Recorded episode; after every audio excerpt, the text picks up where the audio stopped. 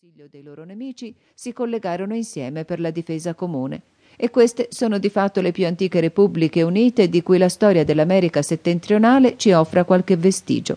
Tali tribù erano i Mohawk, gli Oneida, i Seneca, i Cayuga e gli Onondaga. Col volgere degli anni una tribù vagabonda della stessa stirpe, la quale si era avanzata più presso al sole, venne a congiungersi a quelle e fu ammessa a partecipare di tutti i loro privilegi politici. Cotesta tribù, i Tuscarora, ebbe tale incremento di numero che gli inglesi mutarono il nome dato alla Confederazione, né più la chiamarono le cinque, ma bensì le sei nazioni.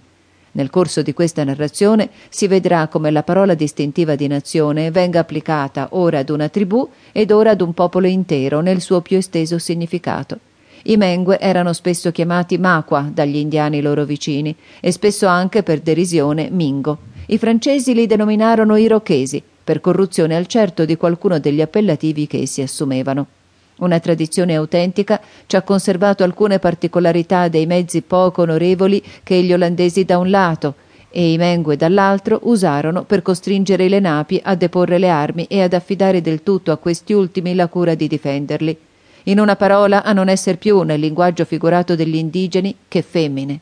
Se poco generosa era la politica usata dagli olandesi, era almeno senza pericolo e da quel momento ha principio la decadenza della più grande civile delle nazioni indiane che occupava l'area attuale degli Stati Uniti. Spogliati dai bianchi, oppressi e trucidati dai selvaggi, questi infelici continuarono ancora per qualche tempo ad errare intorno alla loro casa del consiglio. Dividendosi poscia in bande, andarono a rifugiarsi nelle vaste solitudini che si distendono ad occidente. La loro gloria, simile al chiarore della lampada che si spegne, non brillò mai di tanta luce quanto nell'atto stesso che stavano per essere distrutti. Altre particolarità potrebbero altresì descriversi di questo popolo interessante, specialmente nella parte più recente della sua storia, ma l'autore non lo crede necessario al piano di quest'opera. La morte del pio e venerabile Heckwelder, che potrebbe chiamarsi il Las Cases dell'America settentrionale, è sotto questo aspetto una perdita irreparabile egli aveva fatto uno studio particolare di questo popolo e per lungo tempo prese a difenderlo con uno zelo pari all'ardore non tanto per rivendicarne la gloria quanto per migliorarne la condizione morale. Dopo questa breve introduzione, l'autore abbandona la sua opera al lettore.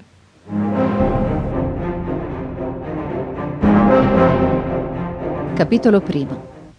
A tutto è pronto questo cor, sciagura qual mi puoi tu annunziar, Forse ho perduto il ben caduco e vil dell'avventura, re senza regno in povertà venuto. Shakespeare. Fra i caratteri particolari delle guerre che travagliarono le colonie dell'America settentrionale vi era quello di dover sfidare le fatiche e i pericoli dei deserti prima di venire a battaglia col nemico che si cercava. Una larga cerchia di foreste quasi impenetrabili separava i possessi delle province ostili di Francia e d'Inghilterra. Il colono indurato alle fatiche e l'europeo disciplinato che combattevano sotto il medesimo vessillo passavano talvolta interi mesi a lottare coi torrenti e spianarsi un varco fra le gole dei monti, cercando l'occasione di dar prove più dirette della loro intrepidezza. Ma intanto i guerrieri nativi del paese, nella pazienza ed imparando da loro ad assoggettarsi ai disagi, venivano a capo di vincere tutte le difficoltà, talché si poteva credere che con l'andar del tempo non sarebbe più rimasto nei boschi un recesso tanto oscuro, una solitudine tanto remota da porgere asilo contro le scorrerie di quelli che prodigavano il sangue per saziare la loro vendetta o per sostenere la fredda ed egoista politica dei lontani monarchi. Per tutta la vasta distesa di quelle frontiere non vi era forse alcun distretto che dar potesse un quadro più verace dell'accanimento e della crudeltà delle guerre selvagge di quel tempo quanto il territorio fra le sorgenti dell'Hudson e i laghi adiacenti. La facilità dalla natura offertevi alla marcia dei combattenti erano troppo note per essere trascurate. Il liquido piano del lago Champlain si allungava dalle frontiere del Canada fin sui confini della provincia vicina a New York, formando un passaggio naturale nella metà della distanza, onde i francesi avevano bisogno di farsi padroni per poter battere i nemici.